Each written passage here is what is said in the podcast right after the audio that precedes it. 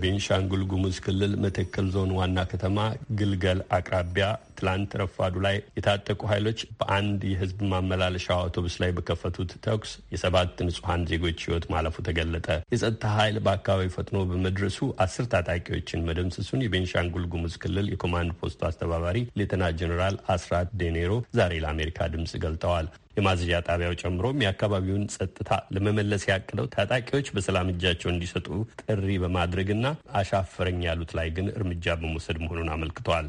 በእስካሁኑ እርምጃውም ቁጥራቸው 3500 የሚደርስ ታጣቂዎች እጃቸውን ሰጥተው የተሃድሶ ስልጠና እየወሰዱ ነው ብሏል። አስቴር ምስጋናው ከሌተና ጀኔራል አስራት ዴኔሮ ጋር ያደረገችውን ቆይታ እንዲህ ታቀርበዋለች። የቤኒሻንጉል ጉምዝ ክልል ኮማንድ ፖስት አስተባባሪ ሌተናል ጄኔራል አስራት ዴኔሮ ዛሬ ከአሜሪካ ድምፅ ጋር በነበራቸው ቆይታ ትላንት በመተከል ዞን ዋና ከተማ በለስ አቅራቢያ የተፈጠረውን እንደሚከተለው ነው ያብራሩት። ከትናንትና ረፋድ አካባቢ በተለምዶ መተክልና በመተክል ከተማ ግልበል በለስ ከተማና በቻግኔ መካከል ላይ ሁለት መኪናዎች ላይ ሽፍቶች በድንገት በከፈቱት ተኩስ ሰባት ንጹሐን ወገኖቻችን ህይወታቸው አልፏል። አንድ ሰው ቆስሏል እና ሰራዊታችንም እዛ አካባቢ በመኖሩ ቶሎ ደርሶ በዚህ ሰዎች የበለጠ ጉዳት እንዳያደርሱም እንደገና ደግሞ የወደቁት ወገኖቻችንን በማንሳትም ተከታትለው እነዚህ ሽፍቶችንም እርምጃ በመውሰድ በሽፍቶች ላይ ወደ አስር የሚሆኑት ላይ የሞት አምስት የሚሆኑት ደግሞ በመማረክ ሌሎችን እንደዚሁ በማቁሰል እዛ አካባቢ የነበረውን ሁኔታ በወቅቱ አረጋግጠው ከዛ በኋላ ወደ ሌሎች አካባቢዎችም ሽፍቶችን በመከታተል እርምጃ እየወሰዱና አሰሳ እያደረጉ ያሉበት ሁኔታዎች አሉ። በክልሉ የተቋቋመው ኮማንድ ፖስት አካባቢውን ወደ ቀደመ ሰላሙ ለመመለስ እየሰራ ያለው በሁለት መንገድ መሆኑን ጄኔራሉ ገልጸዋል። የመጀመሪያው ሽፍታ በማለት የጠሯቸውን ታጣቂዎች የሰላም ጥሪ ተደርጎላቸው ወደ አካባቢው እንዲመለሱ ማድረግና ሁለተኛው ደግሞ እምቢ ባሉት ላይ እርምጃ መውሰድ ነው ብለዋል። ታጣቂዎች ነበሩ።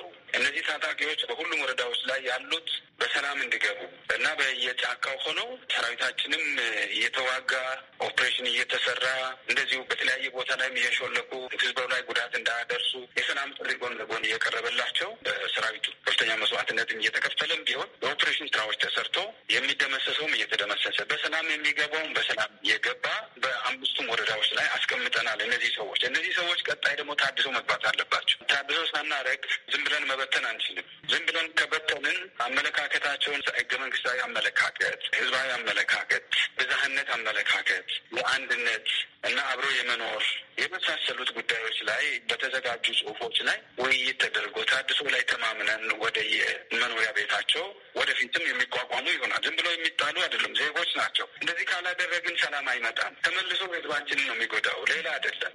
እነዚህ ሰዎች ዝም ብለን እንደፈለጋቸው ሆኑ ብለን ብንጥላቸው ተመልሶ ለህዝቡ ነው ጠንቅ የሚሆኑት የሚበሉትን ካጡ ማንከታተላቸው ከሆነ። ስለዚህ ይሄ ነው እየተደረገ ያለው። ይሄ ደግሞ ለህዝብ ደህንነት እንጂ ለታጣቂው በመስራት ወይ ደግሞ ለታጣቂው የተለየ ጥቅም ለማድረግ አይደለም እና ህዝባችንም ሊገነዘብ የሚገባው ኮማንድ ፖስቱ ይሄንን አስቦ እየሰራ ነው። አሁንም ቢሆን በተቻለ መጠን እነዚህ ሰዎች በሰላም ስለገቡ ከነሱ የወጣ ብሎ ደግሞ አደጋ የሚያደርሰውንም እርምጃ እየወሰድን እርምጃ ተወስዷል። ቅድም እንደሰማችሁ እና ሌሎችም የቀሩት ደግሞ ሁሉም ቡድኖች በሰላማዊ መንገድ ወደ ታድሶ ገብተው ታድሳቸውን ወስደው እንደ ማንኛውም ህብረተሰብ በእርሻም በተለያየ መንገድም እንዲቋቋሙ የሚደረግበትን ጥረት ነው የምናደርገው እንጂ እነሱ ምን ከመጡ በኋላ የራሳቸው ጉዳይ ከተባለ ጉዳቱ ለሀገርም ለህዝብም ስለሆነ ነው። እስካሁን ምን ያህል በቁጥጥር ስር ውለዋል? በተደረገላቸው ጥሪ መሰረት እስካሁን ሶስት ሺህ አምስት መቶ ተፈናቅለው ያሉ ዜጎችን ወደ መጡበት ቀዬ ለመመለስ ከሰላም ሚኒስቴር ጋር በጋራ እየሰሩ መሆኑንም ሌተናል ጄኔራል አስራት ዴኔሮ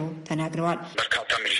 አሰልጥነናል። የቀሩን አካባቢ ቀበሌዎች አሉ። እሱ አካባቢ ያሉ ቀበሌዎችን የማሰልጠን አንዳንድ በግጭቱ የቀበሌ መዋቅር አካባቢ ማጠናከር ያለባቸው የመንግስት ተቋማትን የማጠናከር ልክ እንደ ትምህርት ቤቶች፣ ጤና፣ ግብርና ማሰልጠኛዎች የመሳሰሉትን የማጠናከር ስራዎች ባለሙያው እዛ እንዲገባ ለማድረግ እነዚህ እነዚህን እያጠናከርን እንደገና ህዝቡ ተመልሶ የእርሻ ግብአቱን አግኝቶ መልሶ የሚቋቋምባቸውን በሰላም ሚኒስትርን በኩል ተቀናጅተን እየሰራን ነው እና ይህንን ይህንን ጨርሰን በአጭር ጊዜ ውስጥ እንመልሳለን ብለን የመጨረሻ እቅድ ላይ ያለን ነው ያጋጠመን። ይህም ቢሆን ከተረጋጋና ብዙ ነገሮችን ወደ ቦታው ከመለስን ከመጋቢቱ ወር ብዙም ሳይዘል በመጋቢትና በመያዣ አካባቢ ህዝቡን ለመመለስ አቅደናል።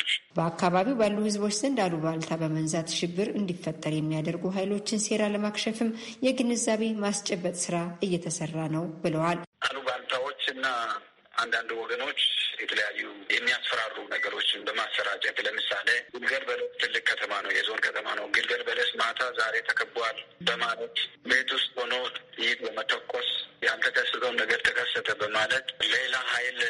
ተጭኖ እናንተን የሚጨርስ በመኪና ተጭኖ ገብቷል የሚሉ ማስፈራሪያዎችንም በእነሱ ላይ በመንዛት በሰላማዊ ህዝብ ላይ እና በሌሎች በሁሉም ማህበረሰብ ላይ እየተከሰተ ነው እያሉ በጣም መረጋጋት የሚነሱ ወሬዎች በጣም የተበራከቱበት ነው። እሱ ላይ ህዝቡ እንዲረጋጋ ግንዛቤ ስራዎችም እየተሰሩ የሀገር ሽማግሌዎች፣ ወጣቶች፣ ሴቶች እና የተለያዩ ህብረተሰብ ክፍሎችን ሁላችንም በተለያዩ ወረዳዎች ላይ እየዞርን እያወያየን እያረጋጋን ያለንበት ነው አሁን ያለው። ከዚህ አንጻር አሁን ያለው ሁኔታ ላይ ነው ያለው። እሱን የበለጠ በሰላሙ እና በመረጋጋቱ ላይ መተማመን እንዲኖር አሁን በተጨባጭ ስብሰባ ላይ እያለን እሱና ትላንት ይህ ችግር ሲፈጠርም ከአምስት ወረዳዎች በሰላም ጥሪ የተመለሱ ከታጣቂዎች አስተባባሪዎች ጋር ውይይት ሲካሄድ እንደነበር የኮማንድ ፖስቱ ሌተናል ጄኔራል አስራት ዲነሮ ተናግረዋል። ለአሜሪካ ድምጽ ሬዲዮ አስቴር ምስጋናው ባህር ዳር